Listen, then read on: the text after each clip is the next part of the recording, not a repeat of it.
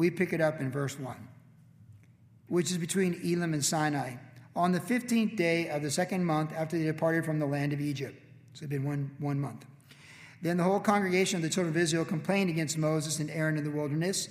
And the children of Israel said to them, Oh, that we had died by the hand of the Lord in the land of Egypt, when we sat by the pots of meat, when we ate bread to the full, for you have brought us out into this wilderness to kill this whole assembly with hunger. Then the Lord said to Moses, Behold, I will rain bread from heaven for you. And the people shall go out and gather a certain quota every day that I may test them, and whether they will walk in my law or not. And it shall be on the sixth day that they shall prepare what they bring in, and it shall be twice as much as they gather daily. Then Moses and Aaron said to all the children of Israel, At evening you shall know that the Lord has brought you out of the land of Egypt, and in the morning you shall see the glory of the Lord, for he hears your complaints against the Lord. But what are we that you complain against us? Also Moses said, This shall be seen when the Lord gives you meat in the evening, in the morning bread to the full. For the Lord hears your complaints which you make against him. And what are we? Your complaints are not against us, but against the Lord it does get repetitious and it does get redundant, the complaints of the children of Israel against Moses and Aaron. But we've covered this briefly in other times, and we'll be covering this for months as we go through these books of Moses and the wilderness wandering. That faith is the substance of things hoped for, the evidence not yet seen. So faith requires us to trust in the Lord without seeing things. We, he speaks it, He promises it, in Jesus, all the promises are yes and amen, and we believe those things and we walk by faith. Paul the Apostle said we walk by faith. The flesh wants to see before it believes. We've been talking about this. And we are led by faith by the Lord Himself, each one of us individually. Jesus said the Holy Spirit will guide us. And in the new covenant, we're taught to be led by the Holy Spirit in a personal relationship. He's going to speak to us by the word. He indwells us. And he's going to lead us. He's going to give us discernment. He's going to fill us. He's going to empower us with love. He's going to help us forgive people. He's going to help us to discern things, what, what wisdom is, and to make good decisions. And a spirit filled woman, a spirit filled man, is going to live and walk by faith. They're going to look to the Lord like Abraham and Sarah. They're going to believe the promises. And though they don't understand what's going on around them, they're going to fall back on what they do know the promises of God that they can trust them. Now, carnal people are not like this. In the Bible, in the New Testament, we're told there's three kinds of people in 1 Corinthians. There's spiritual people who are spirit filled, led by the Lord. Then there's carnal people, carnal believers. So they're, they're Christians, they're, they're Christians, but they're very carnal. They're not led by the Spirit, they're led by their flesh. They tend to be emotional, selfish, reactive, pushy, complaining. And then there's the natural man that doesn't receive the things of the Spirit. So there's really two types of people people that are saved and unsaved, of course. And in the division of saved people, there are spirit filled people and carnal people. The Corinthian church filled with carnal people, so you have two books that have many chapters dealing with carnal things. Spiritual people, like Philippians, short book, positive things, love, considering one another. And in Corinthians, we're told that these Jews, these Israelites in the wilderness, what they did is written as a warning for us not to do these things. We're told that these things are written for our admonition. And in this case, we know that they murmured and complained constantly all the time against the Lord. But instead of really complaining against the Lord, they complained against the representatives of the Lord, the people the Lord had sent them. And this is really common in the church where people aren't doing well with the Lord, they're carnal, they're not spirit filled. They complain against the pastor, the people that have ministered to them, they blame spirit filled people, they blame the church. If you want to be critical, and there are many people who are carnal Christians who are critical. They're critical of the leadership, they're critical of decisions that the leadership makes. No matter what you do, they're going to be upset. And they're always, they, not always, but they tend to have a disposition toward negative things. And a spirit filled person has a disposition of optimism and faith. We talked about this last week. And so here in the wilderness, we're told that God is testing them. Did you catch that? It says that He's testing them. Verse 4 whether that they would walk in his law. This hunger in the wilderness was allowed by the Lord to test them. We've talked about this when we went through Genesis. Abraham, Isaac, and Jacob all had famines. We're kind of in a famine right now. Our famine is from gathering together in the house of worship. That's our famine. Hopefully, that'll change sometime soon. Now, we might have a food famine. You keep hearing all these, if you read too much news, you get unsettled, like there's not going to be enough meat, there's not going to be enough eggs, and you can really get unsettled. we know that we're designed by God to need air, to need water, and to need food. So it's a natural thing to be hungry. That's why we have fasting, because the Bible teaches fasting so we can discipline our flesh to be subject to us, the spirit within us, rather than the spirit being subject to the flesh. So we'll be a spiritual woman, a spiritual man, instead of a carnal man, be a spiritual man. And so here, this is a test. They were brought out and they're hungry. They're in the middle of nowhere and there are at least a million people and they're hungry. And they're like, so what do they do? They blame, they murmur against the Lord. Yet again, they're murmuring against the Lord, but they're murmuring against the leadership. And we've talked about this. It's so often leaders get blamed. Spiritual leaders get blamed for people being unhappy with the Lord and not being right with the Lord. People that are not right with the Lord often blame the people that are right with the Lord, whether it's in a marriage in the home or their parents in the home or their children in the home. It can go in any human direction, but it happens quite often. And Moses and Aaron are going to get blamed so many times for so many things for the next 40 years leading these people through the wilderness. But it has to be said, their, their gripe isn't against man, it's against the Lord. They are complaining against the Lord. And we are told in the New Testament not to follow this example. So, what we're going through right now with COVID 19, the stay at home, the limits, the frustration, the, the variation of local laws and regional laws, and it's, it's mind boggling. Don't let these external things frustrate you where it's reflective in your relationship with the Lord. We are to be spirit filled women and spirit filled men, and we want to be thankful men and thankful women. When you study church history and the things that people went through, difficult things and adversity, where God tested them as they're tested here, and for sure, we're all being tested right now. I think we can agree the church, humanity is being tested on the entire planet. The church of Jesus Christ is being tested on the entire planet. And the church of Jesus Christ here in California is being tested uniquely, as opposed to, say, the church in Kentucky or Texas or Virginia or New Hampshire. We're all being tested. We're being tested globally, nationally, and state, and even by county. It's a difficult time. So, as we're being tested, and we have different types of famines going on right now the famine from being able to go to work or not even having work. I would just encourage all of us do not murmur against the Lord. Take your thoughts captive and obedient to the Lord. Spend more time with the Lord in His Word and in prayer than you do watching any news or reading any news. Seek first the kingdom of God and his righteousness, and all these things shall be added unto us. We've never seen the righteous forsaken, nor his descendants begging for bread in the gates of the city. And we have these promises to trust in him. Abraham learned to trust in the Lord in the famine. He learned from his mistake in going to Egypt. Isaac sowed in the land during the famine, and he prospered, became very prosperous. Jacob learned that God had a much bigger blessing than he could ever imagine when he went through the famine, and his land was restored to his son Joseph. We need to trust in the Lord and we need to be thankful. We need a thankful disposition. We don't want to blame leadership. We don't want to, we just, we got to trust in the Lord. Either Jesus is on the throne or he's not. And Jesus is the final authority and he is on the throne.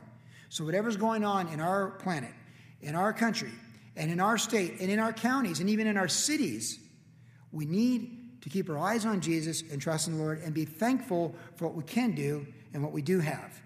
See, the thankful person can always bless the Lord. You know, Corrie ten Boom, when she was in the German concentration camp with her sister, they thanked the Lord for the lice because the lice kept the guards away from their bed, and their bed is where they had their Bible, where they had the scriptures. And if you ever seen the hiding place, there's that scene where they thank the Lord for the lice. Whatever God's doing right now in our lives, collectively and personally, we want to make sure that we have a thankful disposition, not a, a murmuring disposition and we want to be spiritual, not carnal. God was testing them. It's a test. And they are failing this test. They're going to fail test after test after test. So within uh, one and a half years, none of these people over 20, except Joshua and Caleb, are going to go into the promised land. He's going to say, when we, we get farther into the books of Moses, he's like, I've given you these 10 times and you, you just, it's over. So let's pass these tests. And I'm speaking to myself as much as I'm speaking anyone else listening to me right now. It's a test. And it's a test are we going to be spiritual or carnal? Are we going to think like, oh, it was so good back in the old days? Well, was it really? We can't go back. We are, we're today. We're headed into May. It's, it's May 2020. And it is what it is. Verse 9. Then Moses spoke to Aaron, Say to all the congregation of the children of Israel, Come near before the Lord, for he has heard your complaints. Now it came to pass, as Aaron spoke to the whole congregation of the children of Israel, that they looked toward the wilderness, and behold, the glory of the Lord appeared in the cloud. And the Lord spoke to Moses, saying, I have heard the complaints of the children of Israel. Speak to them, saying, At twilight you shall eat meat, and in the morning you shall be filled with bread. You shall know that I am the Lord your God. So it was that the quail came up in the evening and covered the camp, and in the morning the dew laid all around the camp. And when the layer of dew lifted, there on the surface of the wilderness was a small round substance as fine as frost on the ground. So when the children of Israel saw it, they said to one another, What is it? For they did not know what it was. And Moses said to them, This is the bread which the Lord has given you. This is the thing which the Lord has commanded. Let every man gather it according to each one's needs, one omer for each person, according to the number of persons. Let every man take for those who are in his tent. Then the children of Israel did so and gathered some more, some less. So when they had measured by the omers, he who gathered much had nothing left over, and he who gathered little had no lack. Every man had gathered according to each one's need. And Moses said, Let no one leave any of it till morning. Notwithstanding, they did not heed Moses. But some of them left part of it until morning, and it bred worms and it stank. And Moses was angry with them. So they gathered it every morning, every man according to his need. When the sun became hot, it melted. And so it was on the sixth day that they gathered twice as much bread, two omers for each, and all the rulers of the congregation came and told Moses. Then he said to them, This is what the Lord has said. Tomorrow is a Sabbath rest, a holy Sabbath to the Lord. Bake what you will bake today, and boil what you will boil, and lay it up for yourselves, all that remains to be kept until morning. So they laid it up till morning, as Moses commanded, and it did not stink, nor were there any worms in it. Then Moses said, Eat that today, for day is the Sabbath to the Lord. Today you will not find it in the field. Six days you will gather it, but on the seventh day, the Sabbath, there will be none. Now it happened that some of the people went out on the seventh day to gather, but they found none. And the Lord said to Moses, How long do you refuse to keep my commandments and my laws? See, for the Lord has given you the Sabbath. Therefore, he gives you on the sixth day bread for two days. Let every man remain in his place. Let no one go out of his place on the seventh day. So the people rested on the seventh day. And the house of Israel called its name manna. And it was like white coriander seed, and the taste of it was like wafers made with honey. Okay, this is manna from heaven. This is wonderful. This is the manna. God supernaturally fed the Jews in the wilderness for 40 years this bread. It was there every morning. On six days, it was there. You had to get it.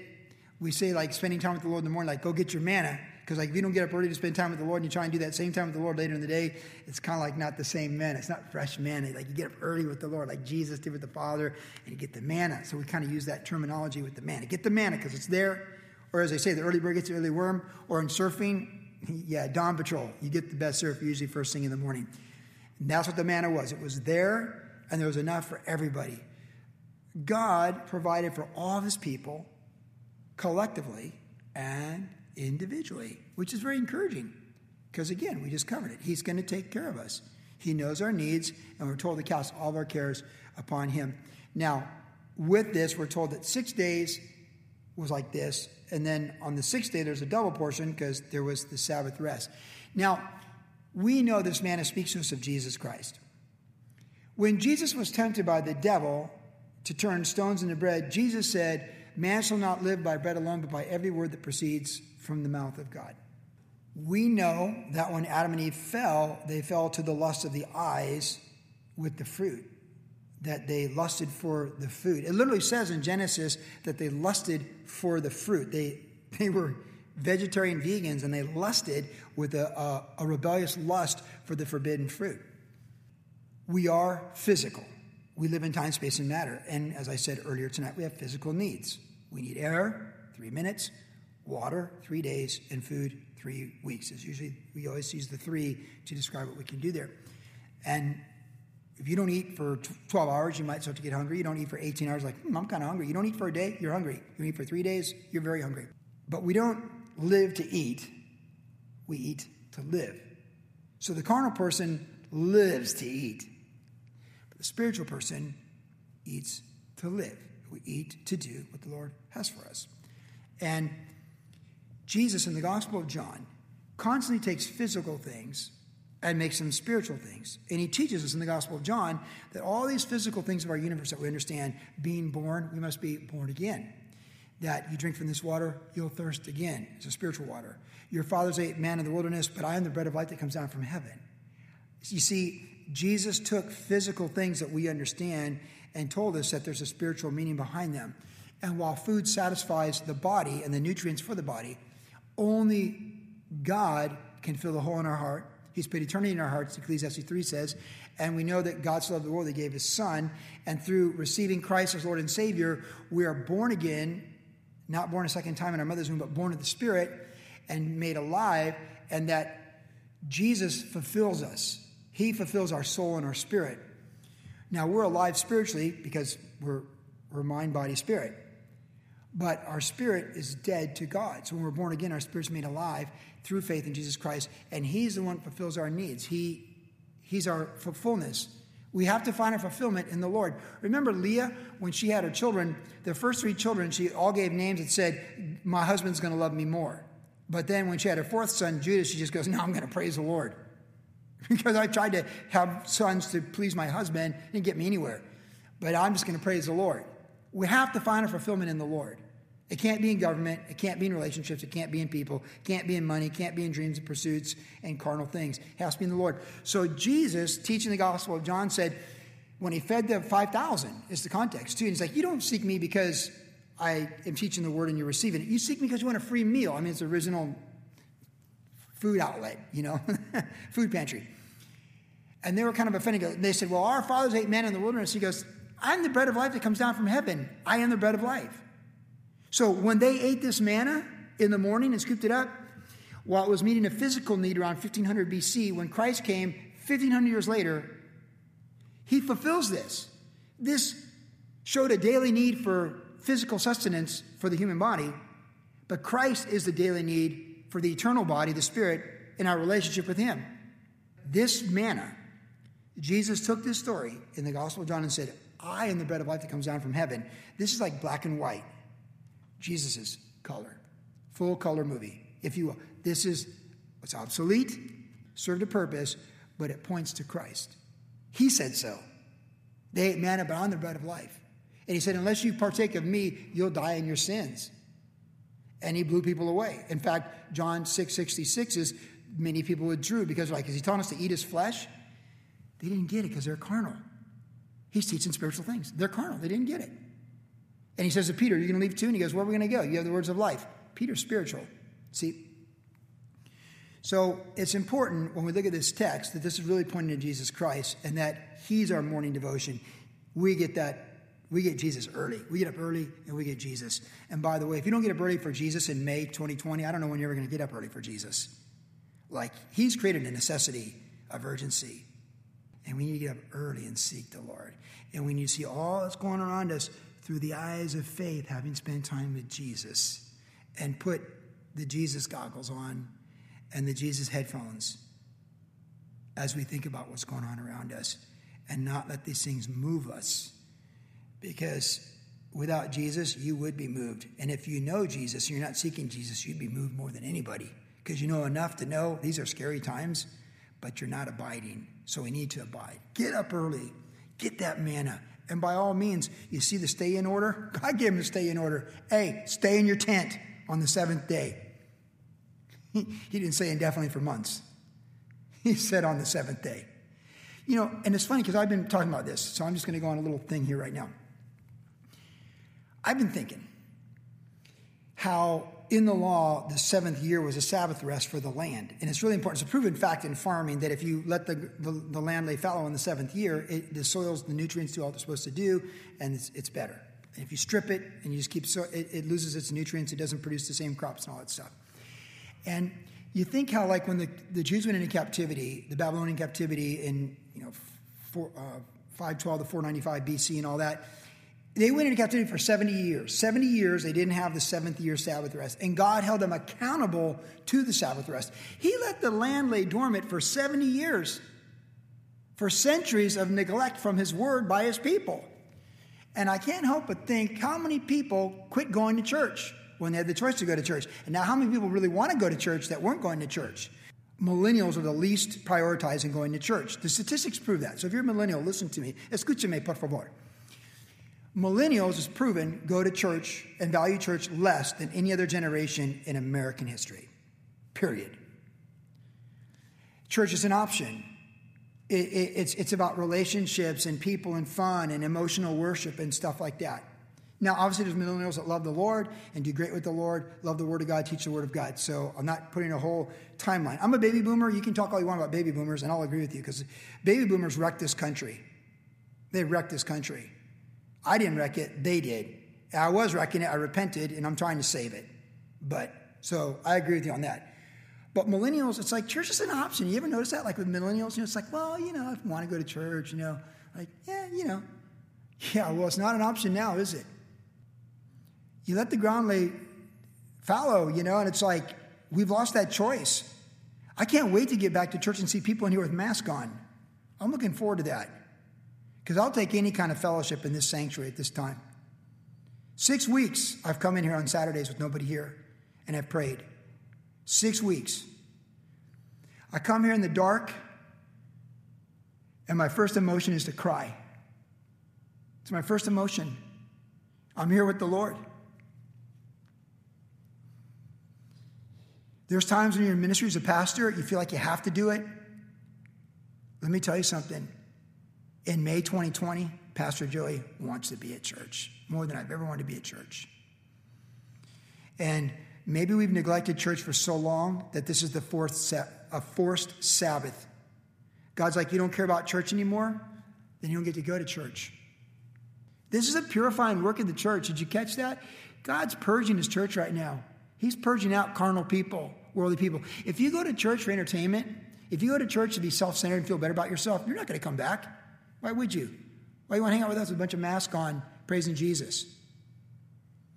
30 years ago in Virginia Beach, when I started that church, God asked me, Do you want to pastor church with churchgoers or do you want to make disciples?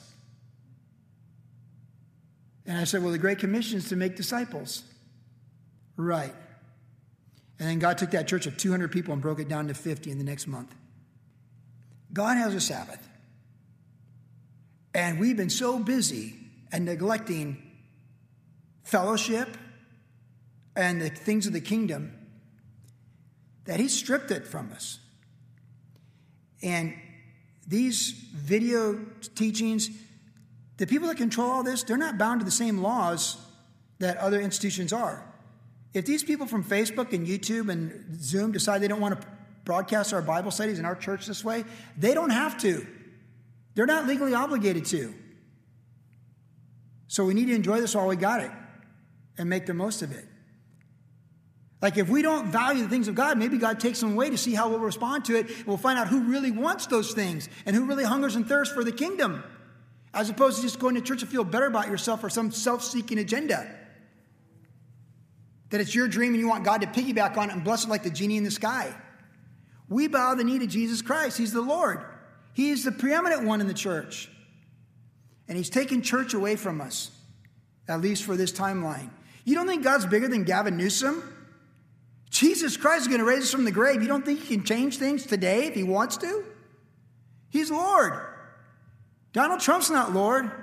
Putin's not Lord. Gavin Newsom's not Lord. Jesus Christ is Lord. And He makes donkeys talk. And He makes kings mow the grass with their teeth, like Nebuchadnezzar. This is all from the Lord. And it says right there, let no man go out of his place. Huh. you can't make this stuff up, WG. How everything just applies in your world, it's your world. Germany began to let people go outside. I don't know if you caught this. They began to loosen restrictions. Uh oh. COVID 19 increased, they're putting them back inside. we, don't know how long we're on this roller coaster. It could be from here to the rest of our timeline that we're alive. God said, Honor my day. What God calls holy, we need to call holy. So he says, Be still know that I'm God, and we're all being still, knowing that He's God. So I encourage every one of us, as we think about this text, with the Jews in the wilderness, scooping the manna in the morning, and being told, Don't go out there on the seventh day, that's a holy day. We just need to do what God's telling us to do. Like we said at the beginning of the chapter, He's going to test us, and He's testing us. We're all weighed in the, the scales. The prophet said, Multitudes, multitudes in the valley of decision. It's the day of the Lord in the valley of decision. We're all weighed in the scales. I want to make sure I'm on the right side, and so do you. What God esteems, you esteem. What God prioritizes, you prioritize. Get up early and get your manna. If he says stay in, stay in. If you can go out, go out. Verse 32. Then Moses said, This is the thing which the Lord has commanded fill an omer with it and be kept for your generations, that they may see the bread with which I fed you in the wilderness when I brought you out of the land of Egypt. And Moses said to Aaron, Take a pot and put in an omer of manna in it and lay it up before the Lord to be kept for your generations. As the Lord commanded Moses, so Aaron laid it up before the testimony to be kept, and the children of Israel ate manna 40 years until they came to inhabited land. They ate manna until they came into the border of the land of Canaan. Now, omer is one tenth of an ephah. God fed them exactly what they needed in that wilderness wandering right to the day. Now, if you were under 20 coming out of Egypt, you were part of the Exodus. Let's just say you're a teenager, and you're the class of 2020, Egyptian style. And you're coming out of Egypt, and you see Pharaoh's army drown in the Red Sea. You walk through the coagulated Red Sea, the miracles. So you're 17, so you're going to the promised land at 57, right? Because it's 40 years in the wilderness. You watch the failed attempt to go up to the promised land there in Numbers 13, 14, all that, that horrible situation and God gives you the promises to go forward in your generation. But you were 17, you know, class of 2020 when you came out of Egypt. And now you're 57 and you're going to the promised land into Jericho being led by Joshua. And there's Caleb, he's still your leader. Joshua's still your leader. These amazing men, amazing women. And you would have had that last day on the east side of the Jordan River where you scooped up your manna. And you would have had manna under the circumstances that you were set up to be in, the way God decreed it, you would have the manna every morning. And on the sixth day, you would have got a double portion, and then you're good to go. But on that final day, you would have had the manna, and then you would have crossed the Jordan. You would have never had manna again. But the lesson of manna is to trust in the Lord with all of our heart, lean not on our understanding. Jesus is the bread of life that comes down from heaven. The lesson of manna is to look to the Lord in all the promises of the Lord, to walk by faith, to live by faith. So when you had to march around Jericho with Joshua, six days, one lap, six days, one lap, nothing said. Six days, you're 57, you're just like, wow, no more manna. We're eating regular food now. Okay. Six days. Seventh day, blow the trumpets, boom. It's a whole new world. Nothing stays the same. Nothing stays the same. They ate it for 40 years, and there's a day they didn't eat it. And they had to go work the vineyards, worked the olive trees, the fig trees. They lived in houses they didn't build. They inherited vineyards and groves they didn't plant. God is good. And He's able to do abundantly above all that we could think or ask in any generation. But if it's just manna for a long time, get up early, scoop your manna, and praise the Lord that He's feeding you manna. Amen? Now we read on in chapter 17. Then all the congregation of the children of Israel set out on their journey from the wilderness of sin according to the commandment of the Lord and camped in Rephidim. But there was no water for the people to drink. Therefore, the people contended with Moses and said, Give us water that we may drink. So Moses said to them, Why do you contend with me? Why do you tempt the Lord? And the people thirsted for water, and the people complained against Moses. And they said, Why is it that you have brought us up out of Egypt to kill us and our children and our livestock with thirst? So Moses cried out to the Lord, saying, What shall I do with this people? They're already almost ready to stone me. And the Lord said to Moses, Go on before the people, take with some of the elders of Israel also take in your hand your rod which you struck the river and go. Behold, I will stand before you there on the rock in Horeb, and you shall strike the rock, and the water will come out of it, that the people may drink. And Moses did so in the sight of the elders of Israel. So he called the name of the place Massah and Meribah, because the contention of the children of Israel, because they tempted the Lord, or literally tested the Lord, saying, Is the Lord among us or not? See, some people, again, we talk about carnal people, Faith is something you hope for, the evidence not yet seen. But carnal people, they have to see everything. And they just forget what the Lord did yesterday, today, because they're just carnal. And it's all self seeking. They're the gravity that everything orbits around them. But spiritual people, they, they have the mind of the Lord. They have the mercies of the Lord. They consider one another. They stir up love and good works. And they know that God was faithful yesterday. He'll be faithful today. We don't contend with the Lord. We don't test the Lord. We trust in the Lord. And we, we know He's going to provide for us. So here at the rock, this rock is Jesus. Again, we talk about in 1 Corinthians, it tells us that these things are written for our admonition. And we are told in 1 Corinthians, New Testament, interpreting Old Testament, that the rock is Christ.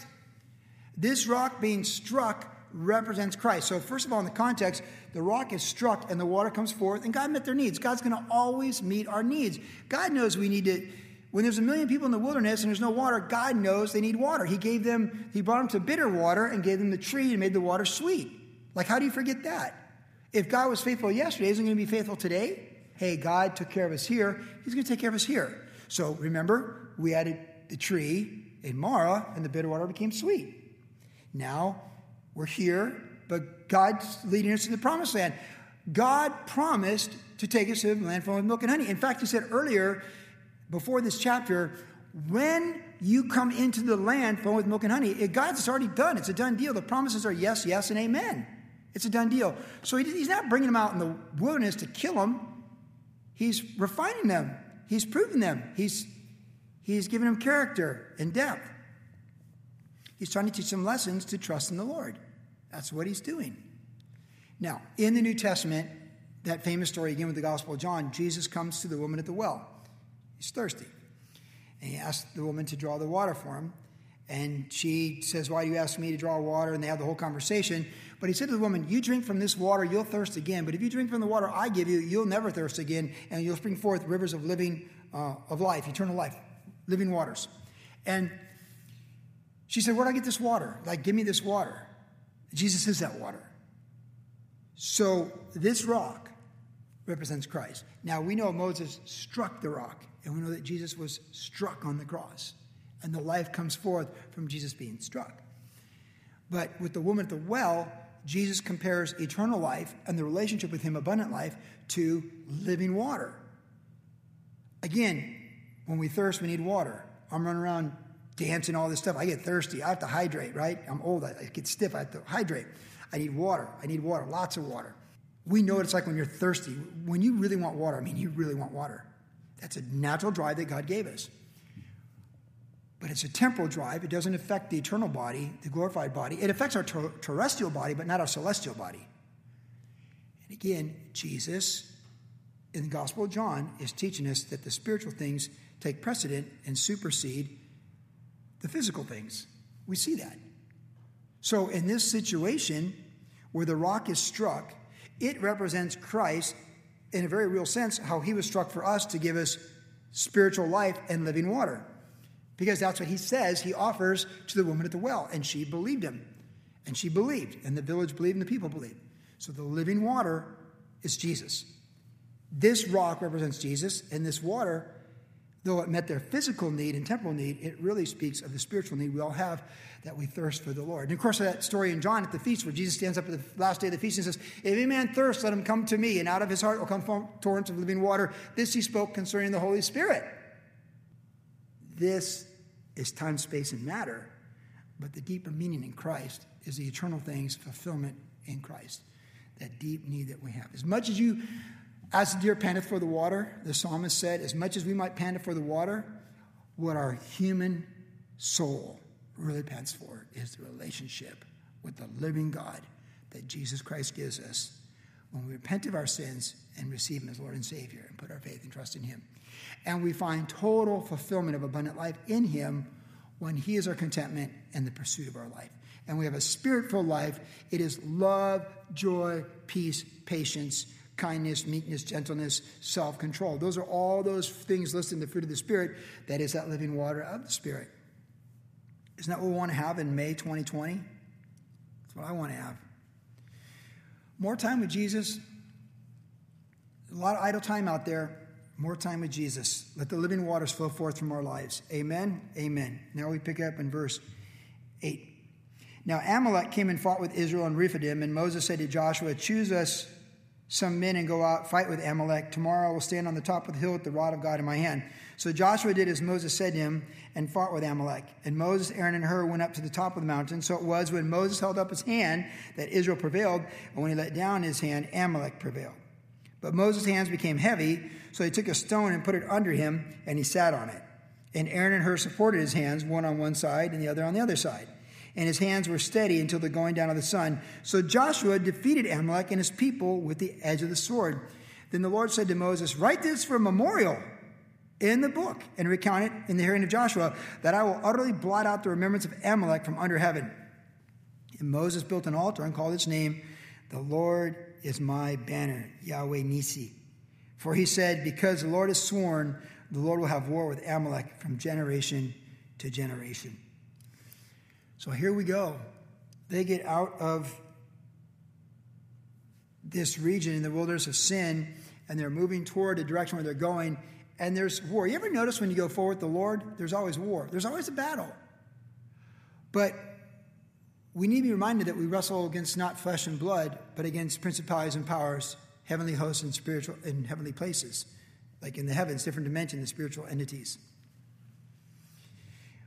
We're in a knockdown, drag out spiritual battle, and it's the battle of the ages. And even as Israel had perpetual war with Amalek, generation after generation after generation, the Amalekites, remember the first king, Saul, was supposed to wipe out the Amalekites, Agag, the king of the Amalekites, and he didn't.